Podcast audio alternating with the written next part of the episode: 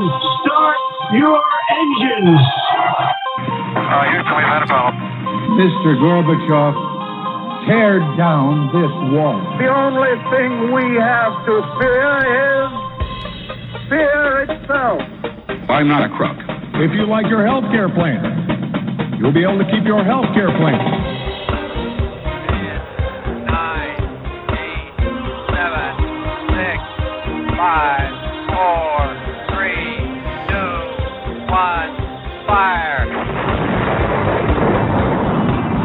Listening to Jim Paris Live, your source for the latest news on money, politics, prophecy, and preparedness.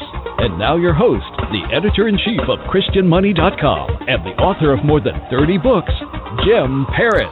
All right, welcome to our guest segment. One of the most fascinating topics we have ever covered on this show the mystery of the Shroud of Turin. Could this actually be the burial cloth that Jesus Christ was wrapped in? After his crucifixion. Joining us to discuss this is an expert on the Shroud of Turin. He's a graduate of St. Louis University with a bachelor's degree in theological studies, and he's been studying and writing about the Shroud of Turin for almost 45 years. Joseph Marino, good to have you with us, sir. Great to have you back. Uh, thanks, Jim. Good to uh, be with you tonight. Hey, so it sounds like you might be on a speaker. If possible, if you could get closer to it or uh, pick up your handset, that would help us so we don't miss we don't want to miss a single word. Now, we are going to get into some breaking news, some new developments on the Shroud of Turin. But for those of you not familiar with the Shroud of Turin, we're going to start by just giving a little bit of a background and a little bit of an overview, what I might call Shroud of Turin for dummies. And I, I include myself in that uh, to just get a little bit of an update. Uh, so, Joseph, tell us, for those not familiar, those who have been living under a rock, what exactly is the Shroud of Turin? Well, it's a uh, long linen cloth. It's about 14 and a half feet long by three and a half feet wide. And it has the front and back images uh, of a man who appears to have been crucified. And one can easily discern um, a wound in the side, some puncture wounds in the head, uh, scourge marks all over the body. And in short, um, the man appears to have all the wounds uh, that are mentioned in the four Gospels. And one of the things to me that is the most fascinating about the Shroud of Turin is the uh, and I, I, don't know the exact term for this, but the the appearance of like a negative uh, image, and and what happens is when photographed, it becomes a positive. In fact, there is uh, it's very popular. It's shared all over social media, especially around Easter. This face, which could very well be the face of Jesus Christ, which is which is captured by a camera taking a picture of the negative exposure on the cloth. Talk about that image and what is what we're seeing. Could that actually be the face of Christ as that appears? Is that how that works? That the camera takes a picture and then it becomes a positive of a negative? Yeah, in the case of the shroud, um, you know, many people only see the face of the shroud, uh, pictures on the internet, but it's important to realize that it's the full front and back images. But as I say, most of the time, most people just see the face. But in any event, um, yeah, in 1898, um, you know, the the image to the naked eye is not that clear. As I said, you can make out some of the wounds, you can tell it's a man, and uh, various features. But uh, Secondo Pia was a an Italian lawyer in 1898, and the shroud was out was brought out for an exhibition uh, to celebrate uh, a royal wedding because it was owned by the House of Savoy at that point. And uh, you know, photography was only about 30 years old at the time, and Secondo Pia was an amateur photographer and uh, was enlisted to take some pictures of the shroud. And so he kind of um, well, he did take full body images, but he also took some just of the face. And uh, when he did the one of the face, he was just he said he almost dropped the plate because it it looks kind of vague to the naked eye, but when you take a picture and you get your negative out, it pops out real lifelike. In other words, like a positive. So, in effect, those of us that remember photography before digital came along, you know, you would take a picture and you'd get uh, uh, your negatives and you look at the negatives and you couldn't hardly tell what it was. You say, "Who's that?" And Right. you know, you really couldn't until the pictures were printed and became positive. And then you say, "Oh yeah, that's you know, that's what we actually took the picture of." But the negatives look different. Um, so he was shocked and he almost dropped the plate. So in effect, the uh, sh- the shroud image is like a photographic negative, which is one of the amazing characteristics of it that lead a lot of people to believe that it's authentic. Now, just for people that are listening that may not be Christians, because we have a very wide audience here, this is this artifact is of interest to people that are Christians, of course, but also for people that are not Christians. This is legitimately an artifact of great interest across all uh, religious belief systems. Isn't that right? Yeah, you know, it's interesting. The shroud's both um, an archaeological slash scientific object, and it's also because of its um, supposed association with Jesus. It's obviously a religious and spiritual object as well. But um, the you know where you run into some problems is that some of the scientists and archaeologists that study it uh, may be atheists, and so they get a little uncomfortable with with saying this matches to Jesus. So they kind of make you jump through hoops and um, to try to come up with a reason um, that it might not be Jesus. But in reality, even if it's a forgery, you'd have to say that the forger was intending to try to make it look like Jesus because no one no one else fits the description and wounds that we see on the shroud. Right, including the crown of thorns. Isn't that right? It's actually a, more of a cap of thorns because the punctures kind of cover the whole top of the head. We're so used to the Christian art that shows sort of like a circlet of, of thorns. That's Right. just uh, you know artistic tradition, and you know you you kind of realize that a a Roman soldier isn't going to take the time to to weave a nice little circlet crown. He's just going to get a bu- bush of, uh, of thorns and, and smack it on the top of the head. That's what we see on the shroud. And those are some of the unique things the the puncture in the side, which is discussed in the Gospels, the crown of thorns. Um, what about the the piercings? Um, where where on the body was the body nailed to the cross? Where were those nails? Uh, in art, we usually see for the hands, um, we usually see it through uh, the palms because the you know the English translation of the Gospels usually say hands, but uh, the Greek word um, encompasses both the hand and the wrist, and um, anatomically, we know that you have to um, put the nail through the wrist because that's the only place that's strong enough to hold it to the cross as far as the feet go, um, they're not exactly sure because part of the image is is kind of cut off at the bottom of the cloth. Um, they're not exactly sure um, how many nails were used. It could have been as many as as three, depending on if it went through the top of the foot or the the, the heel. Um, so it, there's probably, as I say, one, two, or three nails in the feet. We're not exactly sure. Now, there's a lot of different reasons why probably we could say that studying the shroud is important. But the one thing that, um, and, and you know, we've had um, a lot of people on the show over the years to talk about the historical proof of the life of Jesus Christ, because there is a lot of people today that don't believe that a man by the name of Jesus Christ that lived in Nazareth, that this person ever existed. So when you start with that premise that there wasn't anyone that ever lived that was Jesus, it's very easy to dismiss uh, his ministry. But once you can prove that he actually lived, uh, of course, you still have to make a decision. Do you believe that he was the Son of God? Do you believe that he was resurrected? Do you believe that the stories in the gospel are accurate? So there's still a lot of faith that you must have and a lot of research that you must do. But if you dismiss the existence of the man, then you don't have to think through those other questions.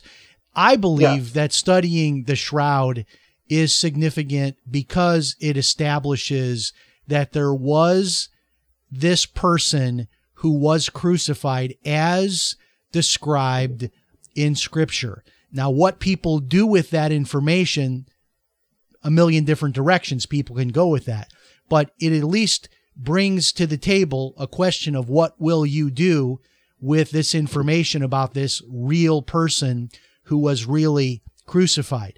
Now, um, from your standpoint, as both a believer as well as someone that has studied the shroud, how, how what do you say is the most important reasons that we're studying the shroud?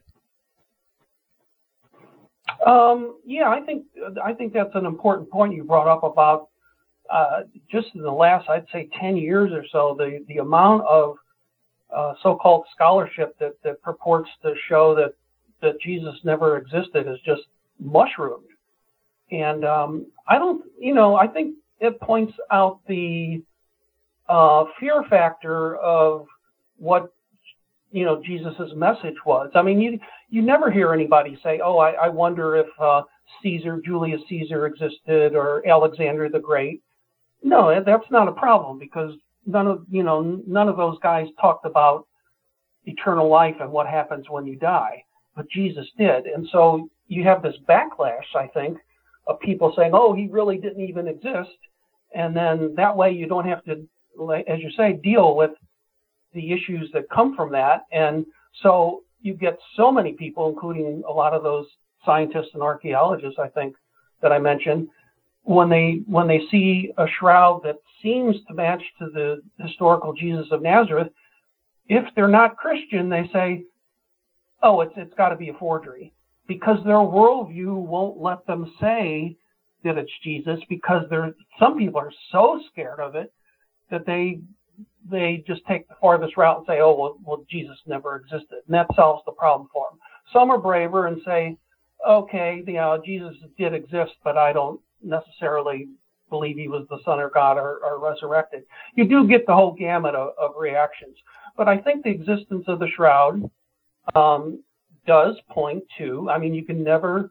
I always want to say up front when I talk to people about the shroud is we can never really prove it 100% you can get pretty darn close, I think. The last little bit that you you can't prove, I think you have to do by faith, which I think is a good thing because, I mean, that's the nature of faith.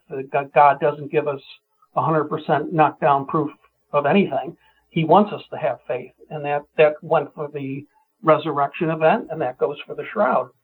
Um, so people have to make up their mind what it means, but I think it it does show the historical existence of Jesus, and it it's uh, you know really a photographic record in some ways of his passion, death, and possibly his resurrection. Now we don't obviously don't know what happened at the resurrection, but I'm I always feel comfortable saying um, there seems to be some connection between the image that we see on the shroud and the event that we call the resurrection because it's almost impossible, even in present day science.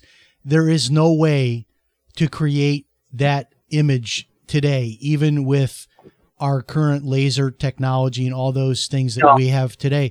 And the only uh, there's not enough power. Uh, I I've read there's not enough power on the earth that could power a laser that could create that image that is on that cloth. Is that right?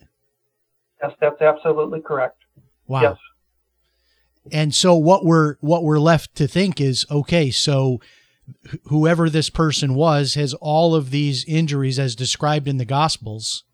And then there is this image that is burned on there with this incredible uh, power that we don't even know that we couldn't replicate today.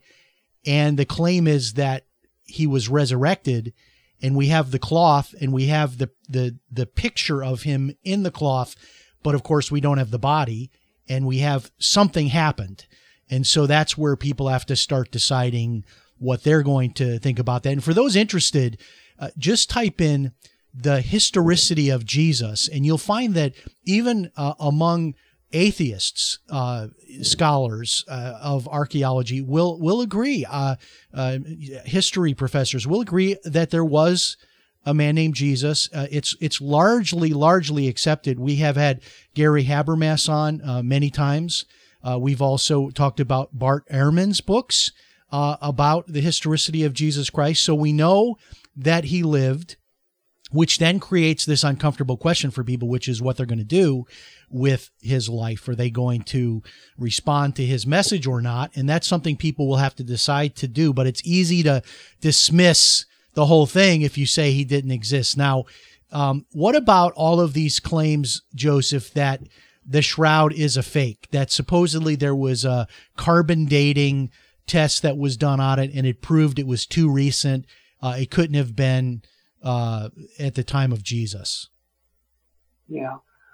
Well, carbon dating, um, people have to remember the, the, the method itself was only invented uh, like in the 40s, and then it was adapted. Uh, it needed a, a, rather large size when it when it first started in the 40s. So in the early days, uh, when people wanted the shroud dated, they, they would have required like a handkerchief size piece and that was obviously too large. The the church, you know, declined to do it. And then in the late 70s, um, a new method called accelerator mass spectrometry was invented, and you could you could date a piece of linen just with you know a few threads.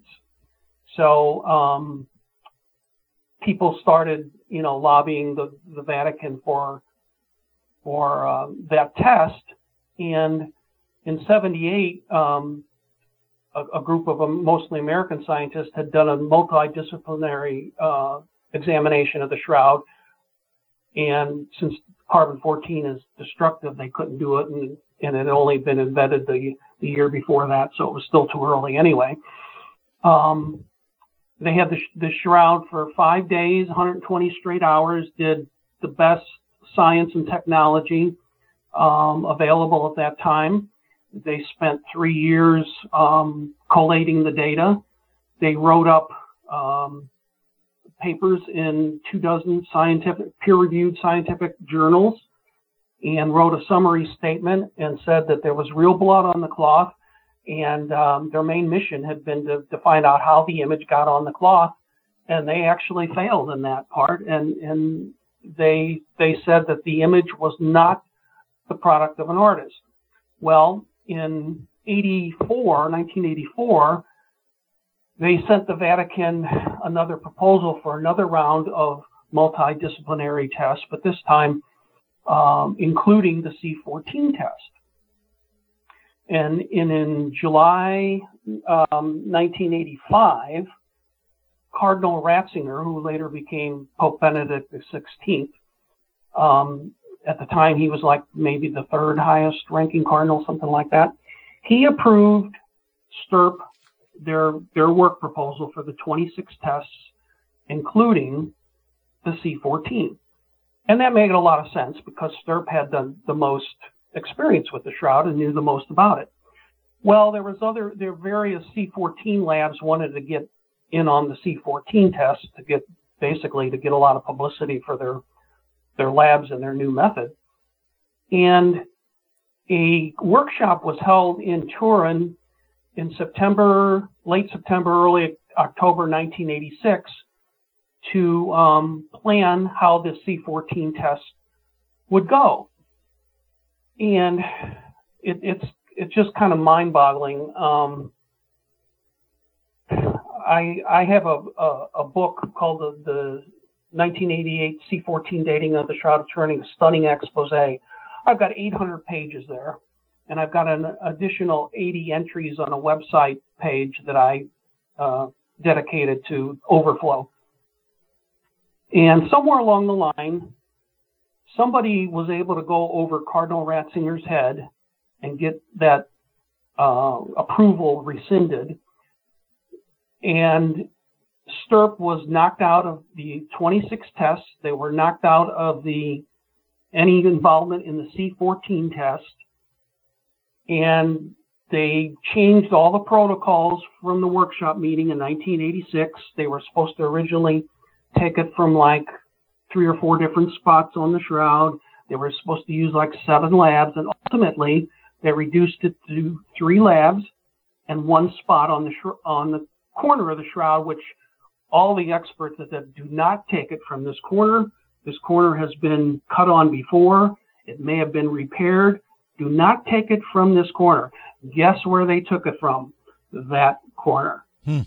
So there's a lot of reasons to doubt that, and that's in your 800 page book. That this Oh, is there is yeah. there any is there any thoughts of getting a more a more up to you know up to date like right now a, carbon dating on it now that we have of course better technology and there would be obviously better controls in place. Um, not at this time. I've heard from, I've got sources in, in Turin and in Rome, um, and they tell me that no, no testing will probably happen while Pope Francis is still alive. And it's, you know, I mean, the science and technology has ac actually advanced to the degree that we actually have other dating tests uh, besides the carbon 14. And I have a feeling if they do another dating test, uh, they probably won't do that one because of, you know, obviously the previous problems with that one, but that they might attempt. Um, there was an Italian professor in uh, Padua that did three different type of um, dating tests beta, based on chemical and mechanical uh, degradation of cloth, and he said that his results showed that the uh, cloth probably dated between 200 BC and 200 AD, which would put it uh, in the time frame of Jesus in the first century. Wow. Um, Fascinating. Now, like- I don't want to lose people by getting too deep into the science. And what I want to do right now is to give people a chance to call in with their own questions. So if you're listening on one of our audio streams, the number uh, in the United States, so if you're outside of the U.S., you'll just need to get to uh, a U.S. exchange and then you'll go to area code 646 716 4041. The number is 646 716 4041. We'll take callers first, and then we'll start uh, reading some of these questions coming in over Facebook and also over email. The email is jim at christianmoney.com. And again, the phone number is 646 716 4041. If you're watching on one of our video streams, the number is in the lower corner of your screen. And somebody wants to, to know uh, who has the shroud right now and who has had it throughout history. Do we know who the custodians have been of the shroud all the way from the time of the death of Jesus? Well, um, it's currently owned by the living pope. So let me start, you know, in our current time and move backwards. Um, as I mentioned, in 1898 there was a royal wedding. It was owned by the House of Savoy.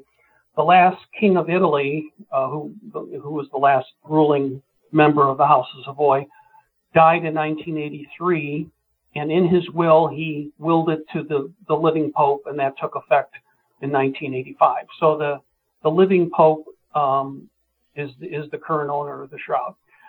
Uh, before that, um, it was owned uh, by Margaret of Austria in the um, like the, the 13th century. Um, we only know exactly where it's been since about 1357 uh, when it showed up in France. Now, before that, there's other claws in history that the shroud may be uh, equated with. And, uh, there's something called the image of Edessa.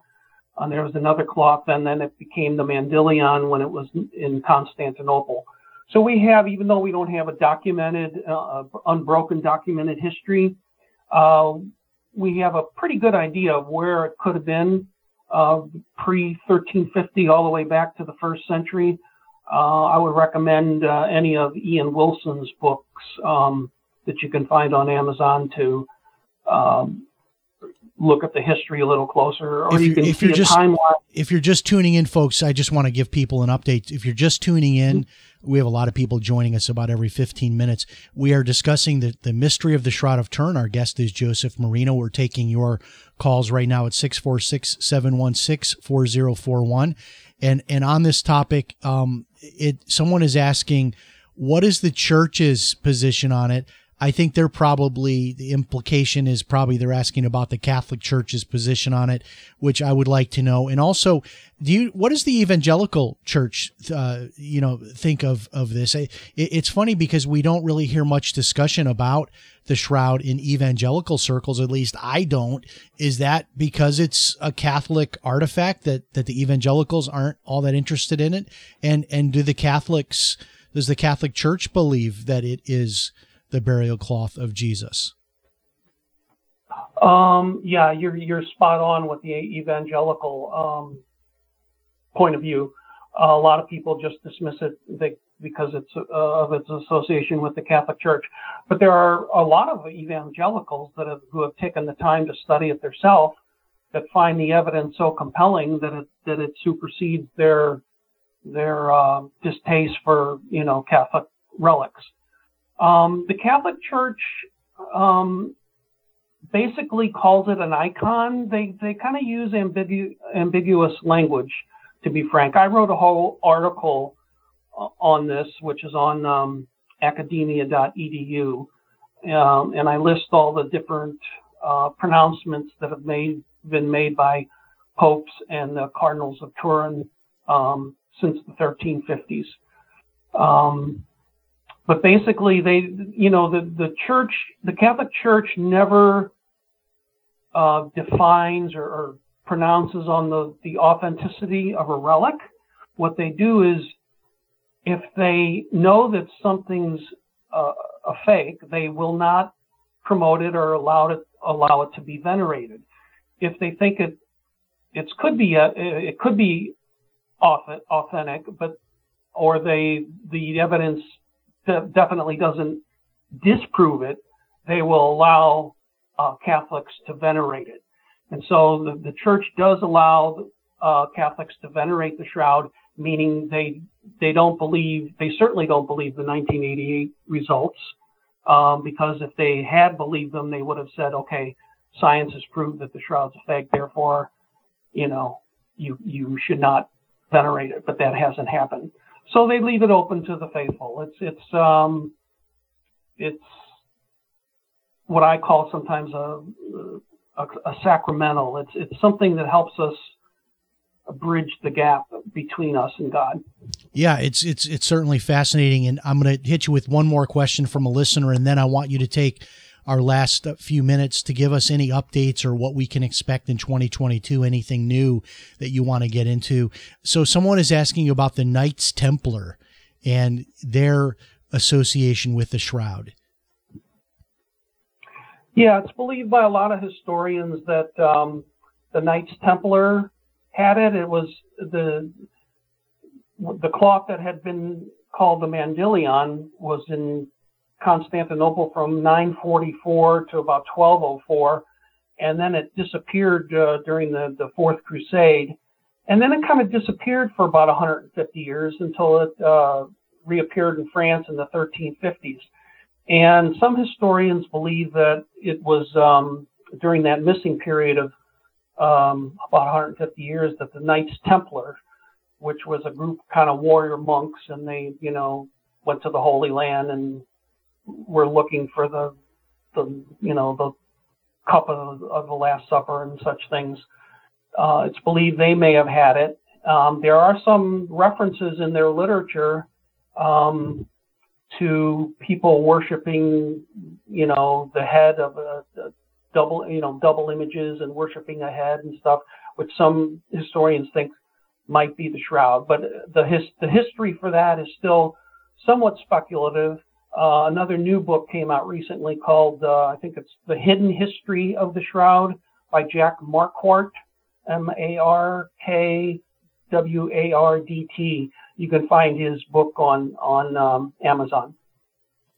Now, tell us going into this year, you do. I, I'm on your email list, and it's almost every day you have something new to share, or new articles that are being published, new findings. Uh, how active is is the study of the shroud? It seems like there's a lot going on, and it seems like it's accelerating. Uh, what are some of the things happening now, and that we can expect in 2022? Yeah, this year is going to be pretty busy. Um, despite the COVID um, issue. Um, a nonfiction just came uh, book came out that I emailed about recently, and I'm expecting there's at least six more nonfiction books in the pipeline that I'm aware of that are supposed to be out this year. And then there's also supposed to be um, a, a, volume of a fiction uh, series, uh, Shroud Fiction series, three three parts. One part is expected out this year. Um, there's going to be a, a new film by uh, uh, Englishman David Rolfe to come out at Easter. It's called Who Can He Be? His site is um, whocanhebe.com. Um, oh, in February, the Museum of the Bible is is having an interactive shroud exhibition, and they have they're having two events um, on February 23rd and also uh, February 26th. You can find more information at uh, museumofthebible.org. And then um, the Taizé Taizé community of Europe, the youth uh, of that community is going to get a special preview of the Shroud in July. It's been postponed twice previously because of COVID, and they've rescheduled it for July. Uh, and then we're trying to uh, work with the Museum of the Bible to have a, a mini conference to be held at the uh, end of the exhibit of July, and that's that's still in the planning stage.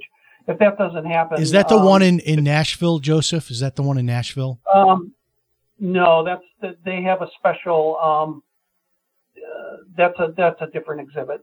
The Museum of the Bibles in uh, Washington D.C. It was made specifically for them, Okay. and it's going to be like a February to July, and it's really good. I saw a preview of it, and um, people can get a virtual ticket um, both for the February 23rd and the February 26th events. The 2022 is going to be pretty exciting shroud wise. Um, we've got someone one more question coming in here. There's there's several, but I, one more that I think is a great one that I want to ask you. For people that want to get started in learning about the shroud, this sounds like there's so much information. Whoops, did I lose you? No, I, I think I'm sorry that that was probably just my email. No worries. to- You've got mail. Uh, Uh, uh, so no yeah. worries. Um, so for people that want to uh, get started learning about the shroud, there's probably nothing um, as crass as the shroud for dummies by that title. But they're asking, is there is there sort of a starter, a primer that you would point someone to that wants to get started learning about the shroud? Uh, that's a good question. Uh, I'm what my answer is going to probably give them more than I probably should give them, but um, if you go to shroud.com, you'll get you'll get more information than you'll ever need, both from you know, and it's got um, for the novice all the way up through the scholar, and um, just go to the homepage shroud.com and uh, look at the homepage and and see what it has to offer and and you you'll you'll be able to find uh, whatever level of knowledge you're at with the shroud or where you want to go. You will find tons and tons of material, and that's also got a great search engine. So if there's any particular aspect of the shroud you want to um, investigate, you can put a term in the search engine, and it'll just pull up from the website uh, any articles or videos or or whatever um, related to the question. So that yeah, I would recommend shroud.com for everybody. And uh, as we close it out, uh, thank you so much for giving us an update and, and just wonderful information. How can people follow you online if they want to follow your published articles and your appearances, those sorts of things? What is your website? Um, my website is um, www.homestead.com slash new vistas. And Homestead and New Vistas are all one word. Um, probably the easiest thing to do though is if, uh, as Jim mentioned, I, I have a uh, email list that I send out uh, updates about shroud videos, articles, etc. Um, if you email me, uh, which is jmarino240 at AOL.com, uh, I'll add you to my list and you will be blind copied so that your email is not shared and you can be uh, you can ask to be removed from the list at any time. I don't get offended. So if you uh, email me there, jmarino240 at AOL.com, and ask to be put on my Shroud email list, that's the best way to keep up with And I, not only. I want to make sure people have it. So it's it's your first initial J, and then Marino M A R I N O, the letter J, and then Marino, no spaces, J Marino, two four zero at AOL.com. Is that right? 240. Two four Yes. zero. Yep. J Marino two Yes, four zero at AOL.com. Joseph Marino, it is fascinating, fascinating as always. Thank you so much for being with us, sir. You're welcome, Jim. It was nice All to right. be with you. God bless. Talk to you next time. Wow. If if that doesn't give you chills, if that doesn't give you chills, I don't know what does. Whether you're a Christian or not, if if you are not interested in what this cloth is, I don't know if you're still breathing. I mean, it's just just fascinating. The Shroud of Turin. Something we're probably going to do at least a couple times a year on this broadcast because I am personally fascinated with everything to do with the Shroud of Turin. Thanks so much for joining us. It's been a great week. Stay warm wherever you are. Shovel the driveway if you're getting hit with snow. Uh, get an extra cup of uh, hot chocolate and keep yourself safe and warm. And we'll talk to you next time. Remember, if it's Sunday night, it's Jim Paris Live. So long, everybody.